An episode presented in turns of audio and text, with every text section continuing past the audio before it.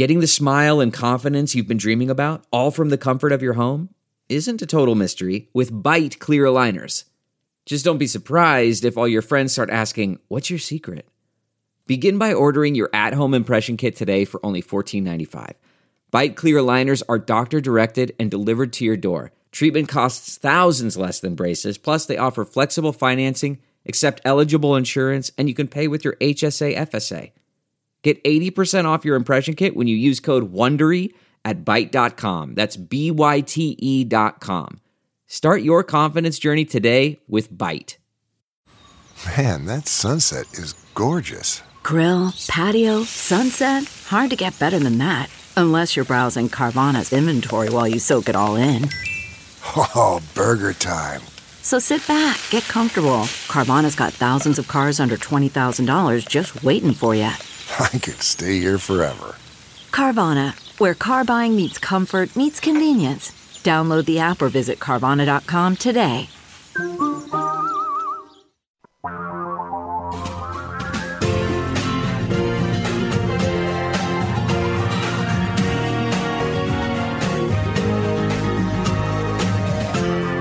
This is the Thom Hartmann Program. And greetings, my friends, patriots, lovers of democracy, truth, and justice, believers in peace, freedom, and the American way. Thom Hartmann here with you. We've got a lot on the program today. This new moratorium on evictions that a Trump judge just blew up. Congress had appropriated well over $10 billion to help renters, you know, pay their rent and keep landlords whole and that was supposed to be distributed over the next month or two. The moratorium expired on June 30th. A Trump judge just blew it up, which just completely scrambles the whole thing. Professor Richard Wolff is going to drop by. Is the gig up on the gig economy? And I want to get into uh, my rant from today about how do we stop corporate America from shoving fascism down our throat. But first, with us on the line is Charles Sauer, the libertarian economist and president of the Market Institute. He's also the author of the new book, Profit Motive What Drives the Things We Do. MarketInstitute.org is the website. You can tweet him at Charles Sauer, S A U E R. And Charles, I see that a majority of Democrats uh, in the Democratic caucus have called for the uh, White House to support this TRIPS waiver. This is uh, essentially what it says is that the right now Pfizer, for example, just to pick one company, for example, Pfizer controls the patent on their product that they developed, and therefore they control who can make it and what it gets sold for and they can make any kind of profit they want. They just showed a fairly massive profit, three and a half billion dollar profit just on this drug, and one of the largest corporate profits or Pfizer profits in their history in this last quarter as a result of this. And what this waiver does through the World Trade Organization's trade agreements is it requires Pfizer to allow other companies in other countries to manufacture this product and pay Pfizer a reasonable profit, which under World Trade Organization rules is around 7% of the revenue, the total revenue for which the product is sold by the generic companies in other countries. So, so Pfizer isn't losing explicitly. They're not getting anything stolen from them, arguably but they are losing considerable profit that they could make if they were to hang on to manufacturing and say, now we're going to dribble this out over three years, let a few hundred million people die, but hey, we'll make billions more in profits. So, A, any disagreement with how I've described what's going on, and B, uh, whether you disagree or not, your take on it all. Charles Sauer. I mean, except for your attacks on the companies interspersed, I think that the general facts are correct here. But the main idea here and the problem is is not this pandemic. The problem is the next pandemic because innovation is what has built the American economy and it is what built this vaccine and meant that the, these companies were able to have a vaccine within a day of getting the actual genetic information for what we were facing. And so we were able to actually produce it in a year. I mean, this was amazing stuff. This was the type of progress that nobody could have imagined. And that's because we have a very strong research and development system in the U.S and we were able to produce it. So if you take away well, hang on the just a second, Charles. these companies hang, hang on, today- hang on, hang on, Charles. The Pfizer vaccine was not developed in the United States. It was developed by a Turkish immigrant company in Germany based on mRNA technology that's been around for 20 years and that's been applied to SARS viruses like the coronavirus for over five years. And not one penny of Donald Trump's so called Operation Warp Speed went to the development of this vaccine. What am I missing? Yeah, warp, warp speed was definitely oversold. Well, the benefit of warp speed was getting paperwork out of the way so that they could go through the approval process faster. The money that was spent was, well, Trump took more credit than he was due for Operation Warp Speed. Yeah, I think we can However, agree on We haven't seen many presidents come in and remove the red tape in the way that he did in this system. So he does deserve some credit in this. But look, when we're talking about intellectual property, we're talking about one of the few rights that is actually in the United States competition. We have a right to free speech, and you have a right to own your intellectual property. So, what the Biden administration is doing is taking that away. Look, the European Union rejected this uh, waiver. I believe Germany did, Japan did major countries with research and development arms rejected this waiver because it is ridiculous and it doesn't just hurt the response to COVID because there's plenty of ways to get vaccines to these countries without running over intellectual property rights. But it hurts For example, investment please in the name one. round. Why aren't we doing Uh, that then? can I mean, you've got you've got massive meltdowns happening right now in India, which has some of the most advanced and extensive vaccine manufacturing plants in the world. We buy vaccines from India, but they can't make any of these COVID vaccines because every single one of them is covered by a patent that isn't an Indian patent.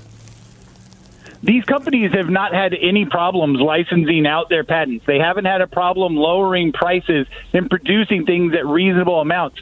What you talked about in your first response to me was called FRAND, fair and reasonable rates. Well, there's actually Right. ways to set this up. And by going against the market and by just avoiding that, it looks like you're being good to the rest of the country. But what you are doing is undermining the intellectual property system, the research and development system, and more importantly, the investment into that. Look, I've got three kids. I like talking about them. I teach them to be inventors. But the idea about inventing is you get that intellectual property. It's one of the rights that the founders put in the Constitution for a reason. It made us different than other countries.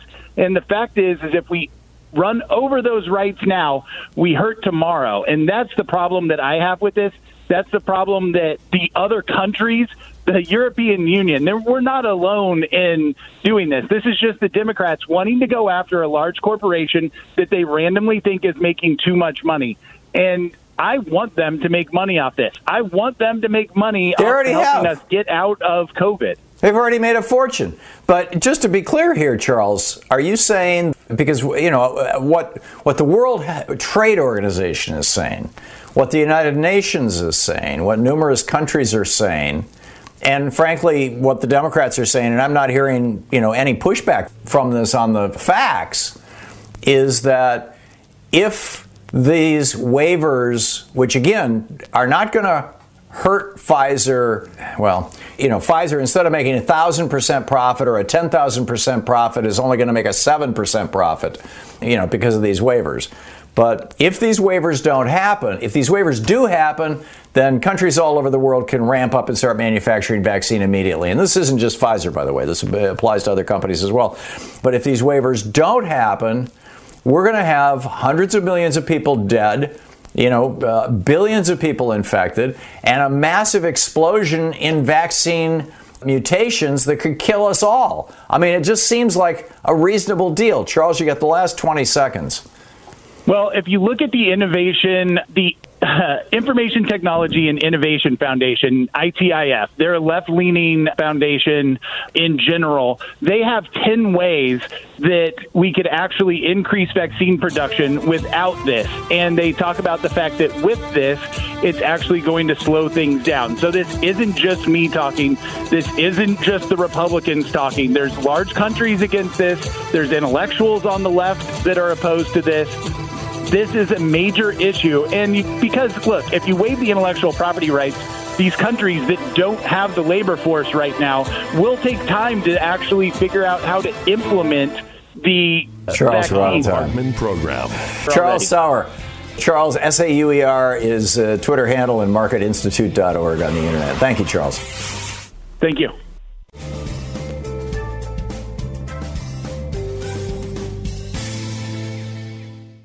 Sasha in Kent, Washington. Hey, Sasha, thanks for listening to KBCS. What's up? Hey, I have a different take on the AstraZeneca vaccine and this controversy about patents. AstraZeneca said from the get go, no patent, and also they were pricing their vaccine at anywhere between five and seven dollars and fifty cents per shot, and the other two were twenty five and thirty dollars per shot. And I think there was corporate dirty tricks to try and smear the AstraZeneca with the, the blood clot issue that turned out to be totally not significant, but to keep AstraZeneca out of the game because they were saying Well, no patent it- right from the start. A, I can't confirm the patent right or the prices. You know, I, I hear you, but I can't confirm that. But in terms of the blood clots, you know, J and J had the same problem. Apparently, with a very very small subset of young women who have low platelet counts, these vaccines can produce some kind of an immune response that causes blood clots.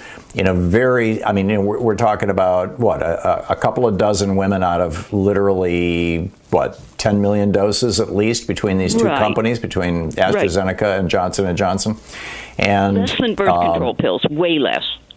yeah, it's it's exactly. Birth control pills present a very similar kind of, uh, of of threat or danger, and But in a uh, higher magnitude.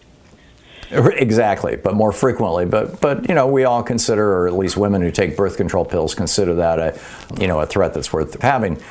I think it's a good thing that, frankly, this was all discussed out in the open. I realize that it's feeding some vaccine hesitancy or reluctance, and it's giving the anti-vaxxers a sword. But can you imagine if it had been covered up? Mm-hmm. I mean, it, it would have been it would have been portrayed as a scandal and all kinds of things. I think it was handled correctly, but I, I'm not quite so quick to go to the conspiracy thing here, Sasha. I'm you well, know what- nobody's hearing about the fact that AstraZeneca never wanted the patent, never took out a patent. That, that you just don't hear that. well, and that's a fact. maybe that's because it's not true. I mean, what makes you think that that's the case? The sources that I read, and I can't tell you what they were right now. Well, that's uh, that's the problem with anything you find on the internet. Yeah, I, I, yeah, I mean, it may be, it may be, and I'd have to fact check that, but I would be astonished if AstraZeneca or any other company decided to uh, throw R&D money into developing a product and didn't want to hold on to the patent. I mean, they could waive the patent, they could offer discounts against the patented product, but to simply say that they're not going to patent it, I, you know, believe I, it's true, I- but I'll have to fact check it myself, and um, Yeah, in order think- to stand up and so. say that, and then if it is, I will uh, get back to one of your sources and say, "Yeah, I was right." Yeah, there, there you go. Yeah, or, or call back. But I'm not ready to go down that conspiracy rabbit hole. I'm, I'm frankly more concerned just with, you know, keeping these things off the market. Thanks a lot for the call, Sasha. It's good to hear from you. It's the Thom Hartmann program.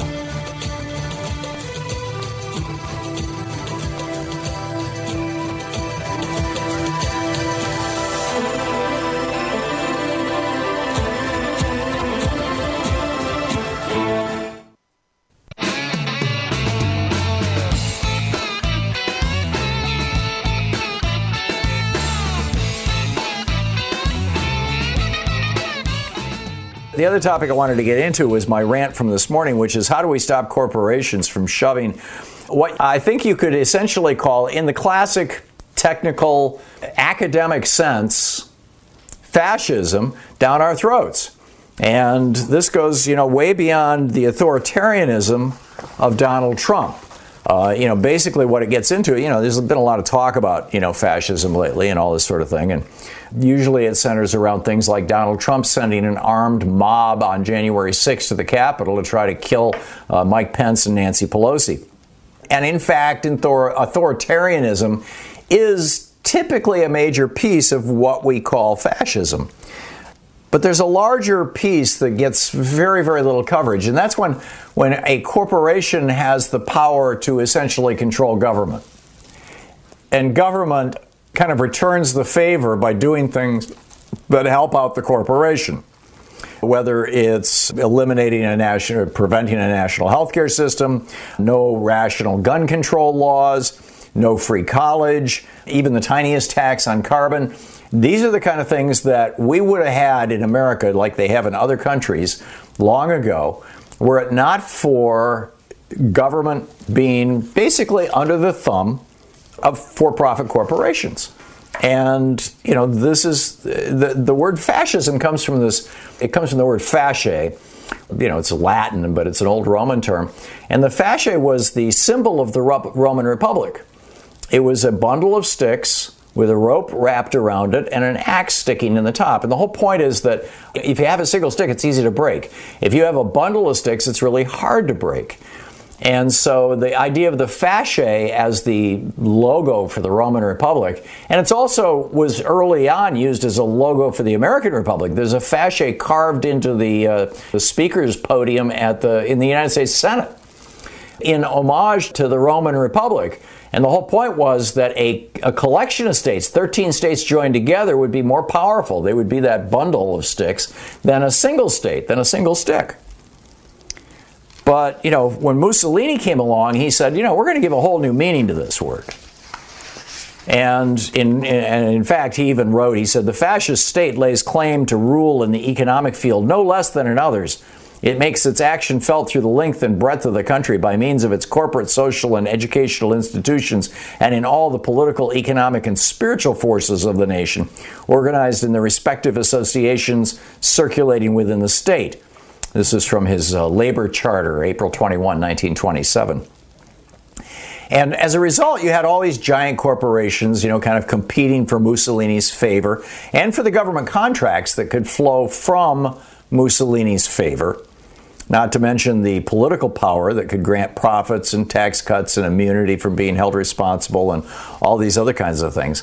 And today, as we have, you know, a number, a substantial number of Republican politicians actively working to subvert democracy and establish a kind of merger of corporate and strongman rule, what Mussolini called fascism. Uh, these politicians are being supported by a lot of major American corporations. Now, many of those corporations came out and said early on that they were no longer going to give financial assistance to those Republicans who voted to basically make Donald Trump president, even though he lost the election and or you know supported the insurrection of January 6th. And and as you know, the Daily Beast reporting and Judd Legum's reporting found there are, there are several corporations that have already kind of gone back on that deal. But the real problem here, I think, is is the problem that goes back to the Reagan administration, which was when you know, prior to the Reagan administration, a corporation had multiple responsibilities. They were responsible to their stockholders, of course, and they still are, and that's the only thing they're responsible to anymore. But they also used to be responsible to their local community. They had a responsibility to their employees. And these, I'm talking responsibilities that not only were recognized, you know, kind of as moral imperatives by the leadership of the corporations, but were also in law. They had a, a, responsibility to their customers. They had a responsibility, the management of a corporation had, had a responsibility to the corporation itself as an entity. And Reagan blew all that up with this Milton Friedman, Robert Bork logic that, and this literally came out of Robert Bork and Milton Friedman. Robert Bork wrote a book about it. He campaigned for it most of his life, and he finally got it in the Reagan administration.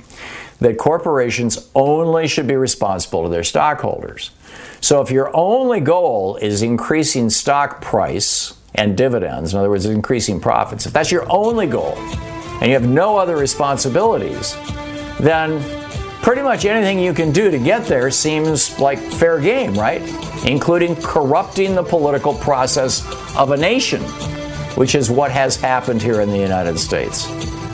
So, my question to you what can we do about this? How do we roll this back? How do we deal with our, quote, fascism problem in the United States? You're listening to the Thom Hartmann Program. Your calls, I, thoughts, ideas, suggestions, rants, disagreements on this or Charles or Trips or any of this stuff, you, you give me a shout. We'll be back.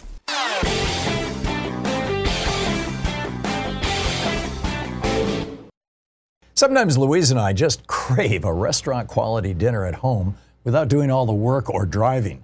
Well, Cook Unity is the first chef to you service delivering locally sourced meals from award winning chefs right to your door every week. And it appears to be less expensive than other delivery options. Go to cookunity.com slash Hartmann with two N's or enter the code Hartmann with two N's before checking out for 50% off your first week. We just received our first meals from Cook Unity, and what a huge difference it is to get the best chefs in the country to bring creative, delicious meals to us and you every week. Every meal is handcrafted by chefs and made in local micro kitchens, not large production facilities. We just had the Chipotle maple glazed salmon with green beans and mango pico de gallo. It had everything we love in a meal. They have all sorts of options like vegan, paleo, pescatarian, gluten free, and more. Menus are posted two weeks in advance, so you have plenty of time to choose. Experience chef quality meals every week delivered right to your door. Go to cookunity.com slash Hartmann with two N's or enter the code Hartmann with two N's before checking out for 50% off your first week. That's 50% off your first week by using the code Hartmann or going to cookunity.com slash Hartmann. CarMax is putting peace of mind back in car shopping by putting you in the driver's seat to find a ride that's right for you. Because at CarMax, we believe you shouldn't just settle for a car. You should love your car. That's why every car we sell is CarMax certified quality so you can be sure with upfront pricing that's the same for every customer. So don't settle. Find love at first drive and start shopping now at CarMax.com. CarMax, the way car buying should be. This is the Thom Hartmann Program.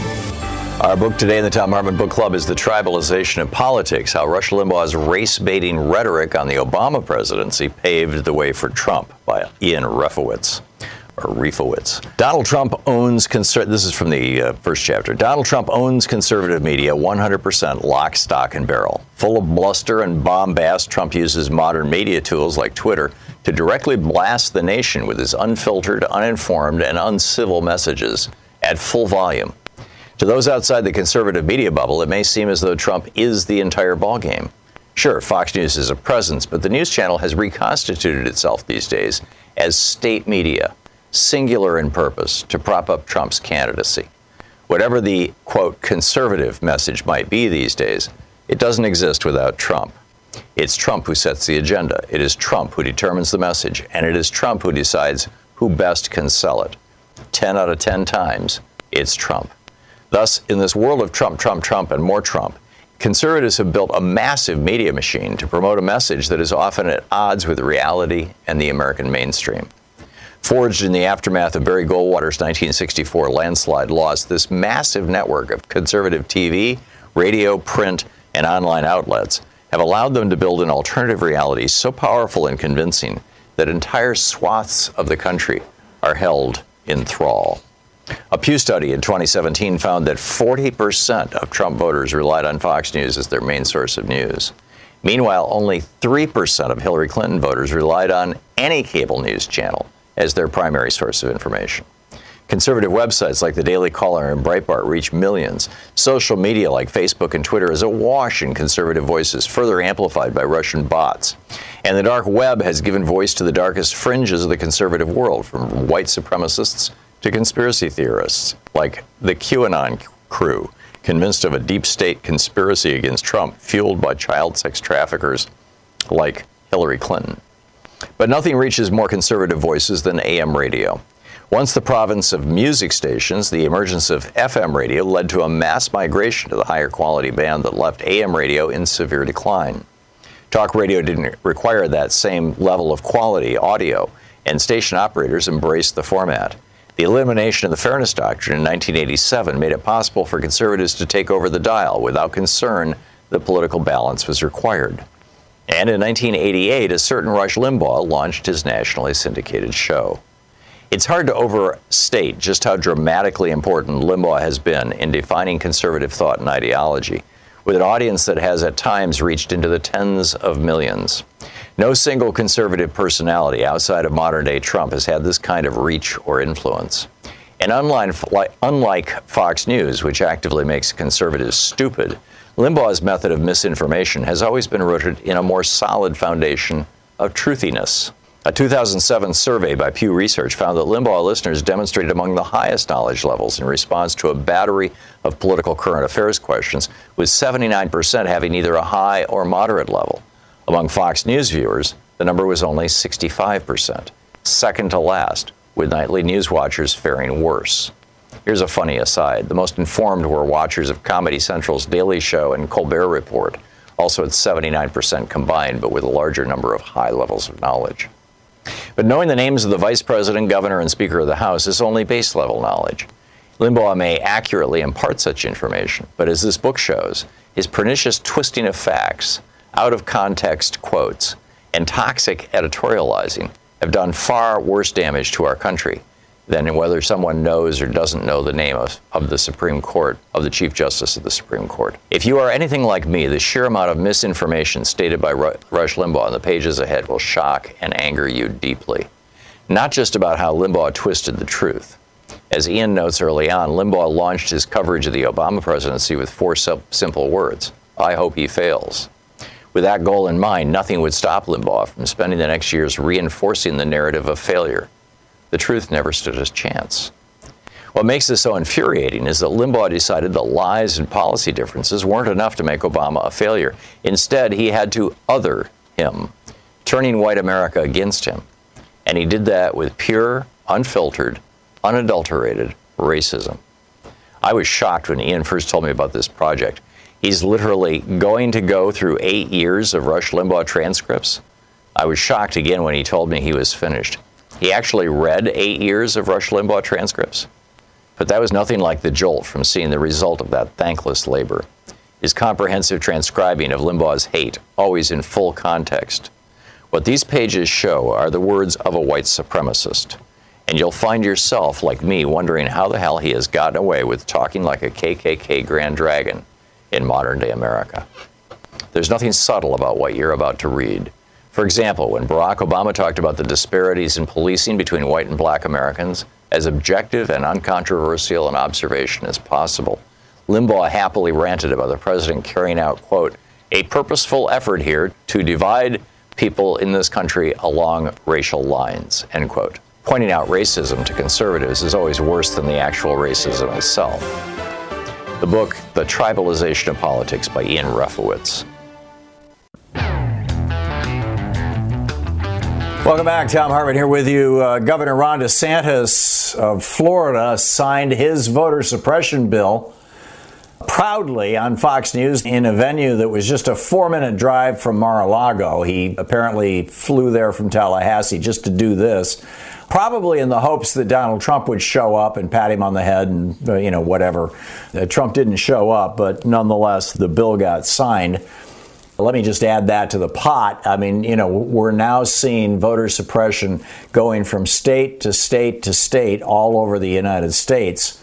And the only way to stop this that I can think of, and maybe you have a different idea or you know something I don't, but the only way to stop this is to pass federal legislation saying that states have to, you know, you know, cannot limit the right to vote. Basically, they can't mess with the voting mechanism to make it harder for people that they don't think will vote for them to vote, and that's exactly what's going on here. But uh, anyhow, we'll get into that in, in, a little more detail as we uh, continue on down the program. Rama in Williamstown, Vermont. Hey, Rama, the very first producer of the Thom Hartmann program is on the air with us. Rama, hey, Rama, what's up?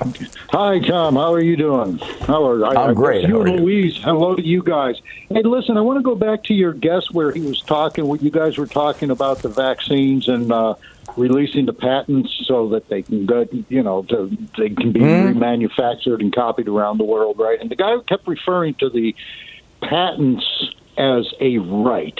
And, and the way he was talking about it was putting them on a right, like you go read the first, the amendments, the First Amendment. He said it's in the Constitution. It is in the Constitution, but he said it's a right. That the intellectual property mm. was a right. So let's assume by uh, intellectual property, he's talking about patents and uh, the um, right uh, trademarks, right? Yeah. Copyrights, so the Constitution states very explicitly, and the only place that they're mentioned is under the powers of Congress. And I'm quoting right, Article here, One, Section promote- Eight.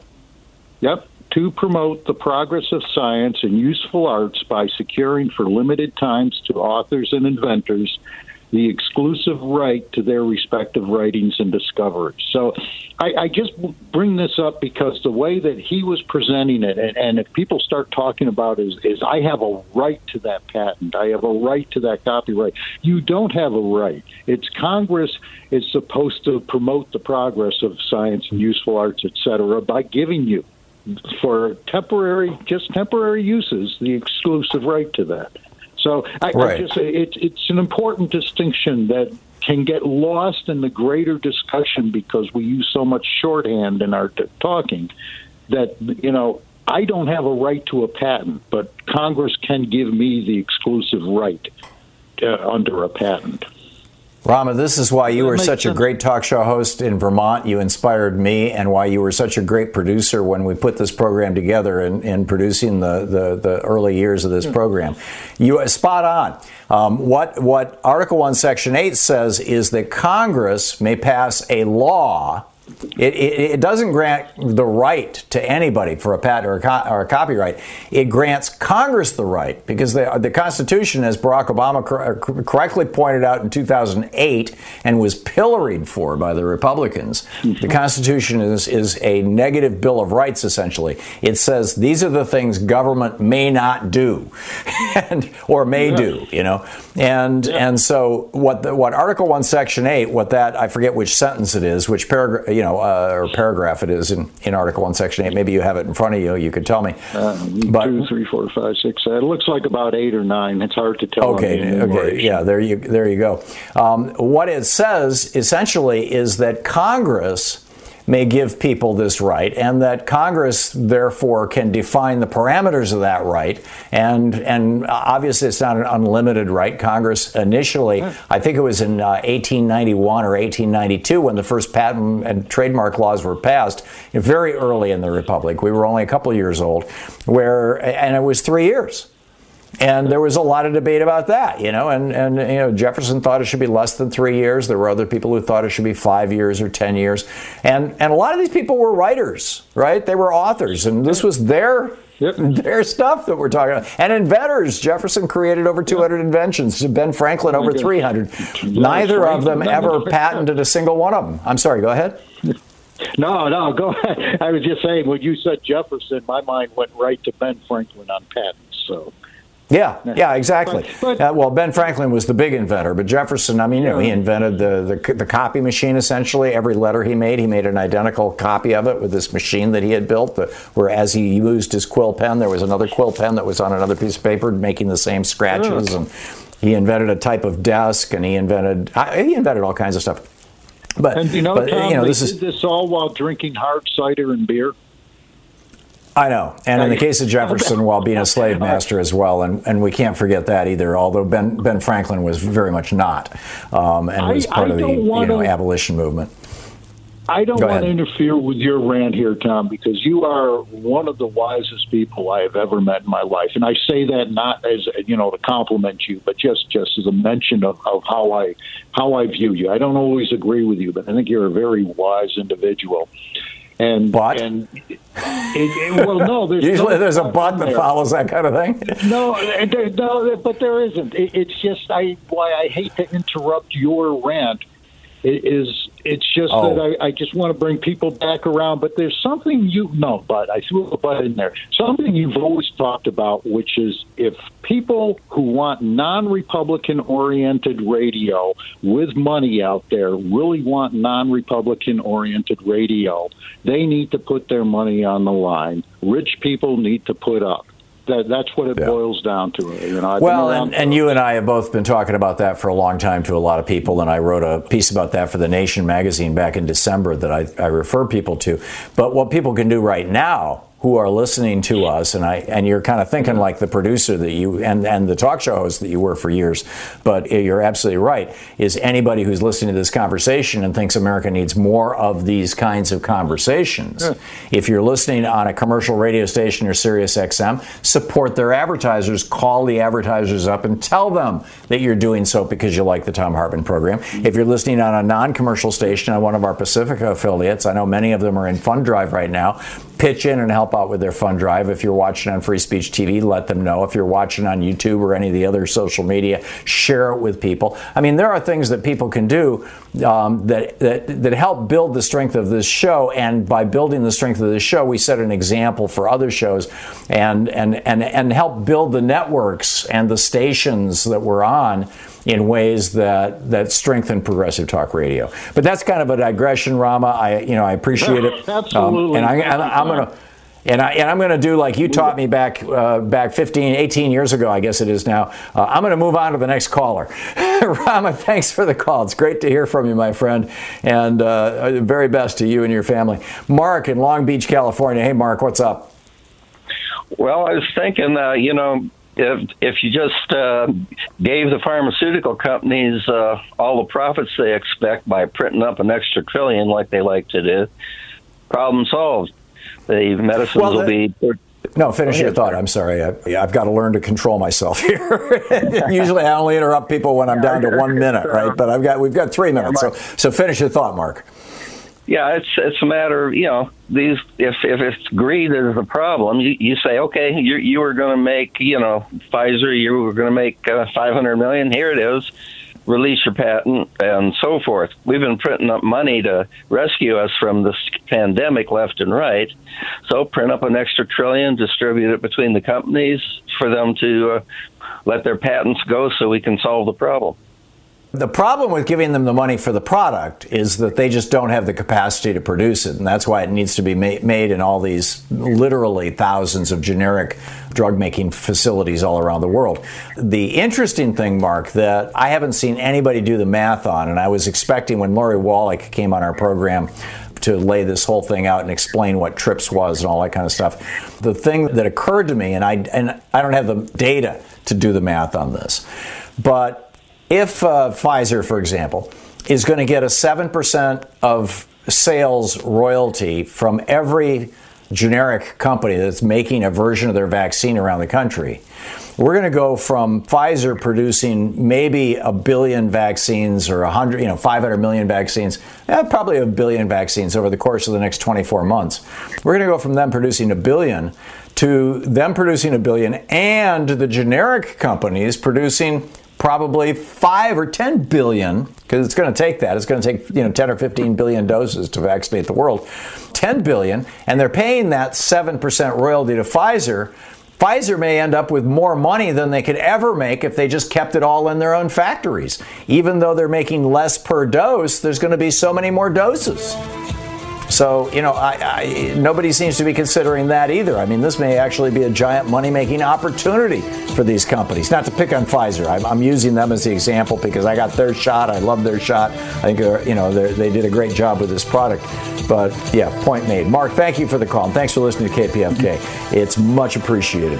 KPFK, that is in Fund Drive right now, so help them out. We'll be right back. You're listening to Thom Hartmann. Visit thomhartmann.com for audio and video archives. Back with more of your calls, thoughts, arguments, debates in just a moment.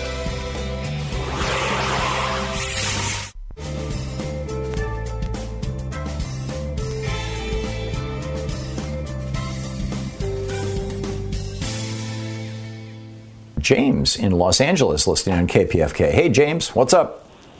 Well, just a follow up on your one previous caller who said something about the AstraZeneca vaccine that uh, mm-hmm. they had not asked for the rights. Well, for the patent rights. What it was really is I have the stories here. I looked it all okay. up. Thank you. Actually, actually, the uh, the Oxford University was the one who developed the vaccine. They had mm-hmm. sold they had sold the rights to to uh, they they had at the beginning in August of 2020 had said that they were going to waive the rights of the pat for the patent. in Mm-hmm. only during the pandemic. And uh, the and the, the Gates Foundation, Bill Gates, moved in and coerced them, I guess, to uh, to protect the IP rights. He said Oh, that's that interesting. They should go ahead. You know, yeah, they should go ahead. It was Bill Gates it. just a couple days ago who said that we need to protect these IP rights and there shouldn't be waivers. Exactly. Forgive the interruption. Back to you, James. So that's what he did. He he had coerced them, the Oxford University, into selling the the rights to AstraZeneca. So AstraZeneca, with it, all its murky deals, we don't know anything of what they did. They more than likely Ah. had had put together a, a deal that says we are going to protect the IP rights. So it wasn't really AstraZeneca who asked for the rights. It was for the uh, to waive the patent rights. It was Oxford University, but they found out like later on uh, in the long term they would make millions of dollars. They're still going to get or billions Sure. of dollars. Put it that way. Oh, there's- there's So big- there's big money here. Really is. So it wasn't Okay, really James, thank you. Who asked for it? Yes, sir. Thank you. Have That good day, comports with my memory. You know, I remember vaguely as that was happening. That was some time ago. But yeah, thank you very much, James. Great to hear from you. I appreciate it. Alan in Newport Beach, also listening on KPFK in Pledge Drive. Help them out. Hey, Alan, what's up? You had mentioned earlier the origin of the word fascism coming from you know the Roman Mm-hmm. bundle of sticks. Yeah. As a young child, I recall that it was on the American currency. Now, if you look at the back of the Mercury dime, it's You're right. there. Yeah. Okay, Yeah. I remember that. My dad used to collect coins. And yeah, the fasce, it's and it's carved into various pieces of wood all over the the House and Senate. I mean, because it was the framers of the Constitution, the founders of this country, they were looking at the Greek democracy and the Roman Republic. Those were those, their two role models, you know, to see, you know, how do you do this? And the Roman Republic used the fasce, the, the bundle of sticks, as their logo. So, you know, early on in our republic, right up until the 1930s, as you point out, I think the Mercury dime first came out of what, in the 1920s? Am I remembering right? Do you know, Alan? No, I don't. No, I don't. All I do Yeah, is it recall was- when as a kid, you know, seeing the Mercury dime and say, "Oh, yeah, okay, very yeah, good." Thank it you. was way back in the day. Yeah, and and so you know, it was like yes, it was you know homage to that. Alan, thank you for the call. We'll be right back.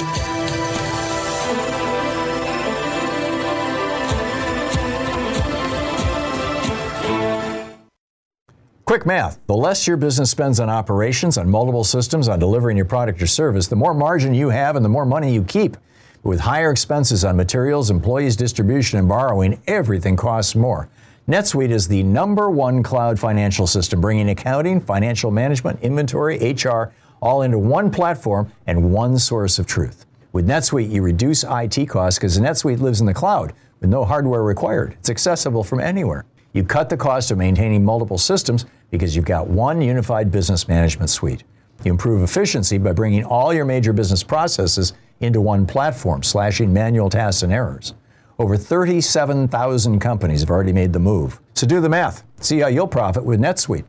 By popular demand, NetSuite has extended its one-of-a-kind flexible financing program for a few more weeks. Head to netsuite.com slash Hartmann with two N's. netsuite.com slash Hartmann. That's netsuite.com slash Hartmann. Okay, picture this. It's Friday afternoon when a thought hits you. I can spend another weekend doing the same old whatever, or I can hop into my all new Hyundai Santa Fe and hit the road. With available HTRAC, all wheel drive, and three row seating, my whole family can head deep into the wild. Conquer the weekend in the all new Hyundai Santa Fe. Visit HyundaiUSA.com or call 562-314-4603 for more details. Hyundai, there's joy in every journey.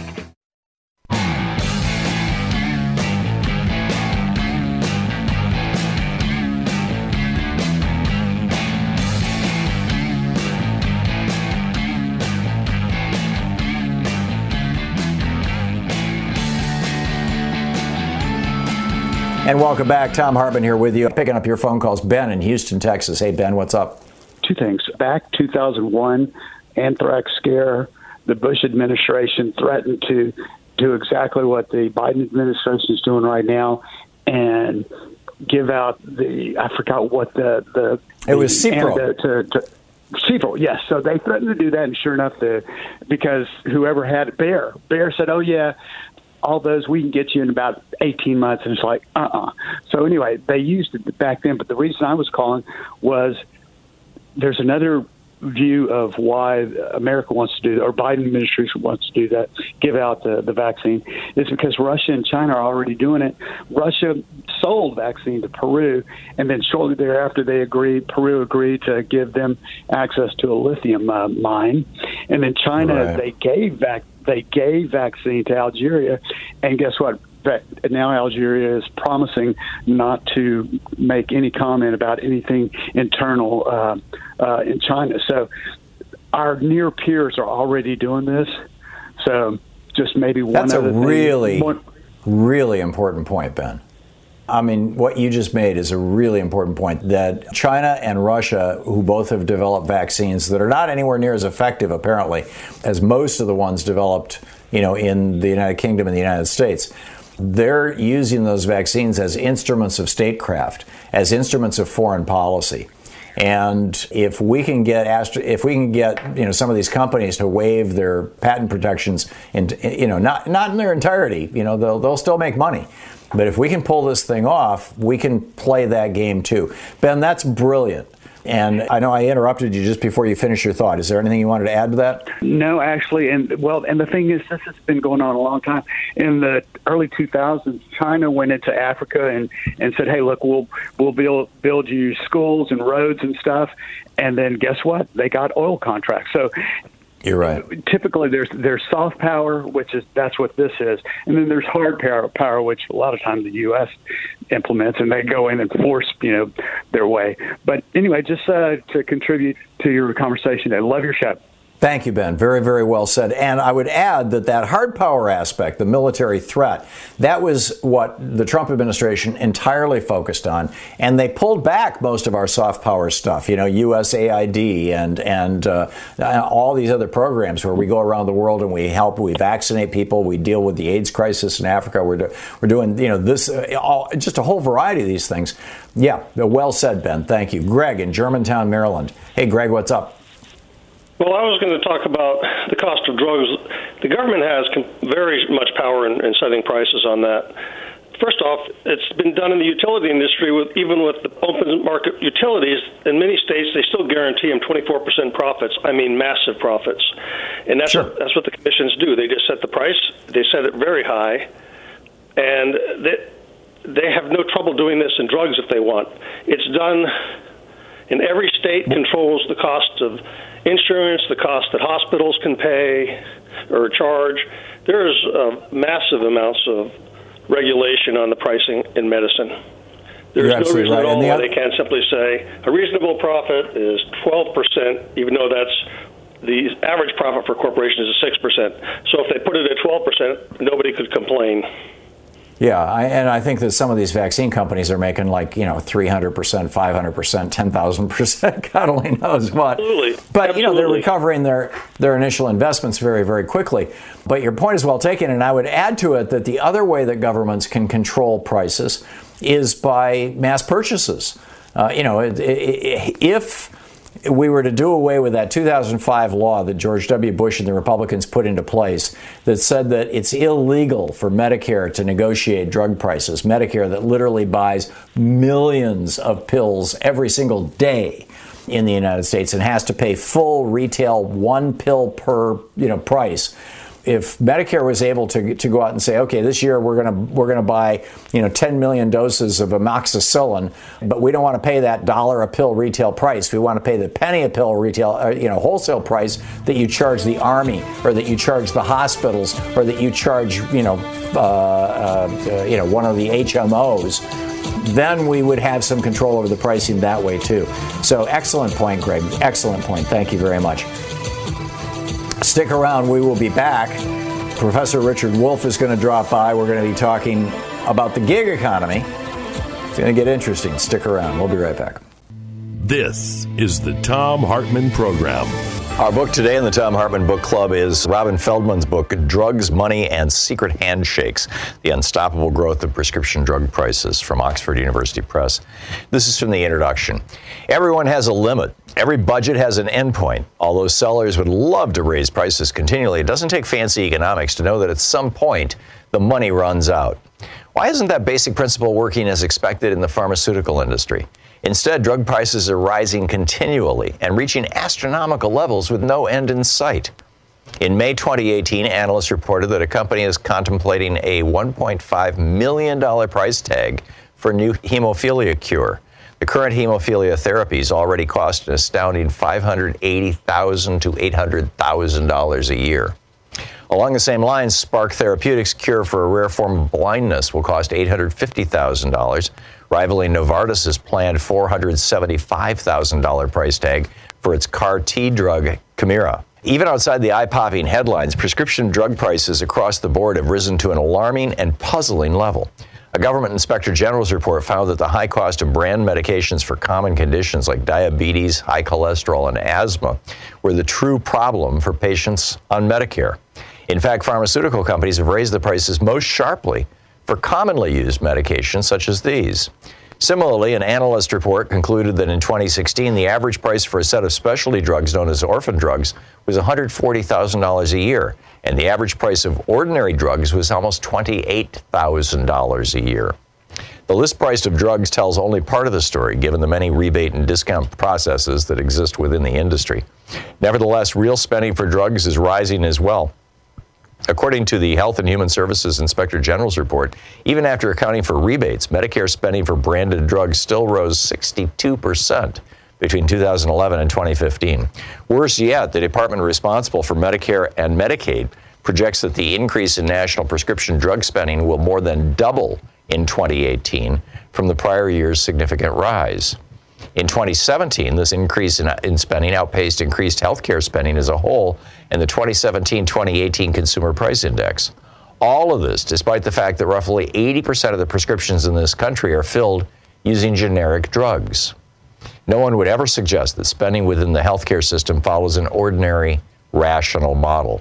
The patient as consumer does not absorb the full cost of healthcare given the effects of private insurance and government programs nor does the consumer possess full information about the products purchased or the cost of choices, and even physicians experience information gaps.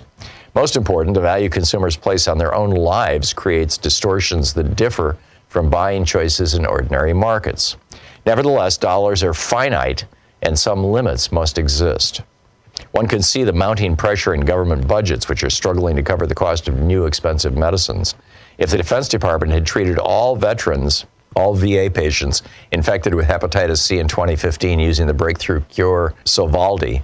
The $12 billion cost would have accounted for 20% of the department's annual medical budget just for treating a single disease. With budgets in the home, patients reporting rationing or foregoing medications for lack of funding.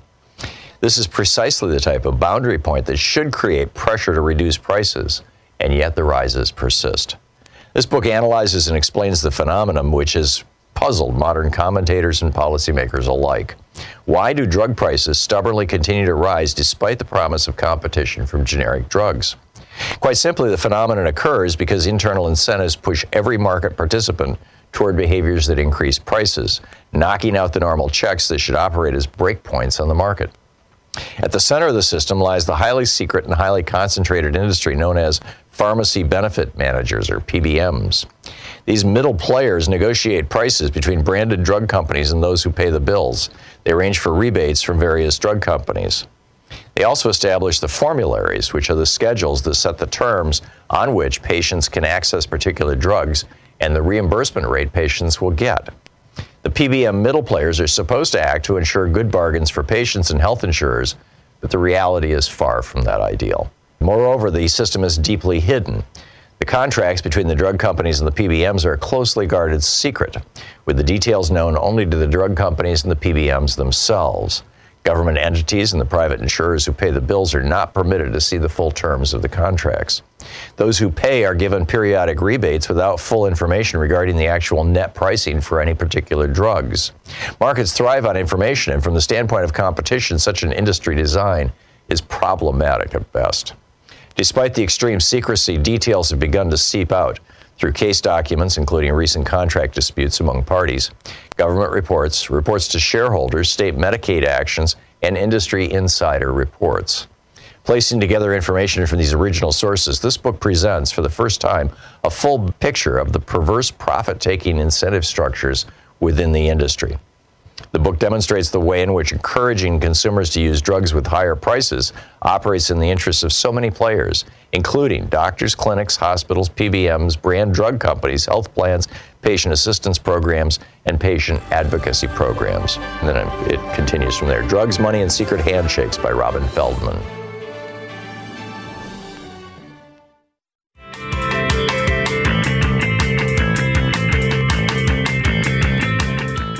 On the line with us, our old buddy, Professor Richard Wolff, the economist, the co founder of Democracy at Work.info, the author of numerous books. His most recent, The Sickness is the System When Capitalism Fails to Save Us from Pandemics or Itself, also uh, now available as an ebook and his uh, Twitter handle, Prof Wolff, P R O F, as in Professor Wolff, W O L F F. Uh, one of his websites is also rdwolff with two F's.com if you want to check that out. Professor Wolff, welcome back to the program. I want to ask this, but I don't want it to sound just like, you know, facile, but is the gig up on the gig economy? I mean, are we are we seeing now, the strengthening or the weakening of the gig economy, and maybe we should start out by defining it and how it fits into the realm of capitalism or regulated capitalism. As a consequence, in part of, for example, the pandemic, we're seeing all these gig economy workers who are getting screwed because they were, quote, independent contractors on the one hand. On the other hand, you're seeing efforts to give gig economy workers rights, which failed in California, but I believe succeeded in the United Kingdom. Correct me if I'm wrong, someplace in Europe. What's the deal here? Is the gig up on the gig economy? Well, I think the answer is an, an unsatisfying yes and no.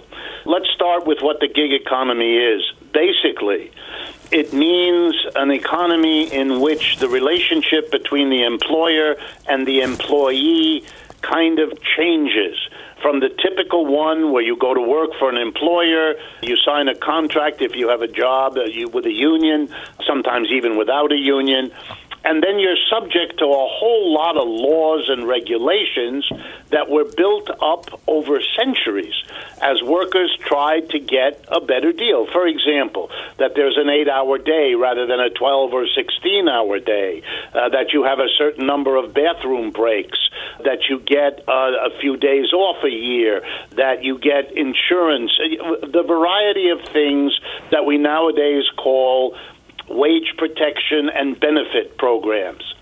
So that was the typical thing. Employers always fought against every one of those, didn't want to pay for them, didn't want to be constrained by them. Workers had to go to all kinds of lengths, boycotts, strikes, job actions to get them. It's a long history. One of the ways, and here's the crucial part, one of the ways employers always dealt with this if they lost the fight and the law was passed that they had to give an eight hour day or give bathroom breaks or whatever, was they would accept it and then look for escapes. After the law was a reality, how do we evade the law uh, having delayed it for, for decades? And here comes the gig economy by reclassifying a worker that you're not an employee as you have been perhaps for decades you are now a contractor. You are simply a person I enter into a deal with, like I would with another business, and you are therefore just running your own gig. It's as if your labor became the product you produced rather than the capability you sold to me as an employee. And why would they want to reclassify you? Because if you weren't an employed worker on the payroll, well, then all the protections in the law for a payroll worker wouldn't apply. So a gig worker could be doing exactly the same thing he or she did uh, before as an employee but because they were reclassified as a gig worker, they didn't have to get eight hour day. They didn't have to get uh, bathroom breaks. They didn't have to do any of that. They didn't have to pay for workman's compensation. Uh, all of the other aspects of constraint won by the working class over decades and centuries could be evaded, and that's why it happened. It has nothing to do with the so called sharing economy or with technological breakthroughs. It was a, an effort to re-establish the world as it was in the fantasy of employers before workers won all the protections that they have become accustomed to. It's kind So- of pre 1880, more or less, or, or right. even before that. Right, it's going backwards, and that's all it was. It was attractive to employers because it boosted their bottom line. They saved on all the costs of worker protection. That's why they did it. The rest of it was all window dressing, sharing, econ- all that kind of, if you pardon me, a BS uh, was designed to hide or, or to give opportunities to marginalized workers. All of this extra stuff was dragged in. It worked, by the way, in California with that voter action last year, which is sad, which fell for that kind of stuff.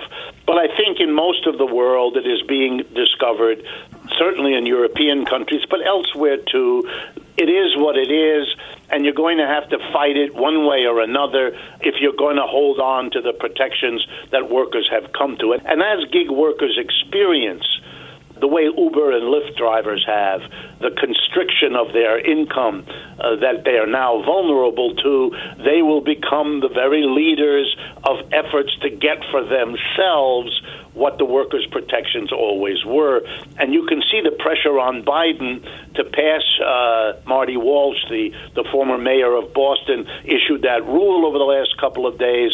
That's partly a response to the pressure that's now coming from these gig workers who are understanding what this ripoff always was. You know, as as a small business owner and an employer, I'm just astonished by this. I mean, I one of the most expensive and difficult things for any company is turnover. You know, w- replacing an employee, having to retrain them and everything, and and you know, we, we provide full health benefits. We we provide, I think, reasonable pay. Our part-time workers, of course, are not getting health benefits, but I'm happy to comply with the labor laws and you know make sure that people are treated well because I I want them to stay with me. I mean, you know, it's this seems like stupid, frankly, in a way. I, I suppose if there's a large enough market of, if you're talking low skilled people, all they need to know how to do is drive a car, and you've got lots and lots of desperate people, you can exploit a lot of them for a long time. But isn't there a limit? Is- Isn't there a point where this just kind of blows up and becomes something that isn't of advantage to companies? It is, but Thom, here's how this works. You can suck a lot of people into these kinds of scams for a while. And I don't just mean the desperate worker who wants a little extra money with whatever car he can get his hands on, although that's part of the story. It's also the investors. Basically, the, these companies go to investors and say, hey, We've got a sure proof profit deal. It won't last forever, but for the next few years, we're going to be able to offer people what is in effect a taxi ride without having to cover all the talks that a legitimate cat taxi company has had to cover. All of those laws protecting the taxi driver. We're going to get around them. We're going to be able to charge pretty much what the taxi fare would have cost, but without all the costs that a regular taxi company has. We're going to make a bundle. You can get in on it by buying a share or getting involved as a venture capitalist early on, and it'll be a very profitable business until history catches up with us, and we have to do for our drivers what taxi companies have had to learn to do with theirs. So it's a, it's a quick turnover kind of hustle.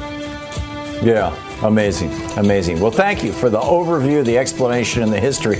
Professor Richard right. Wolff, his latest, thank you very much. His latest book, The Sickness is the System, democracyatwork.info, Prof. Wolff over at Twitter, Professor Richard Wolff, one of the good guys. You've been listening to Thom Hartmann.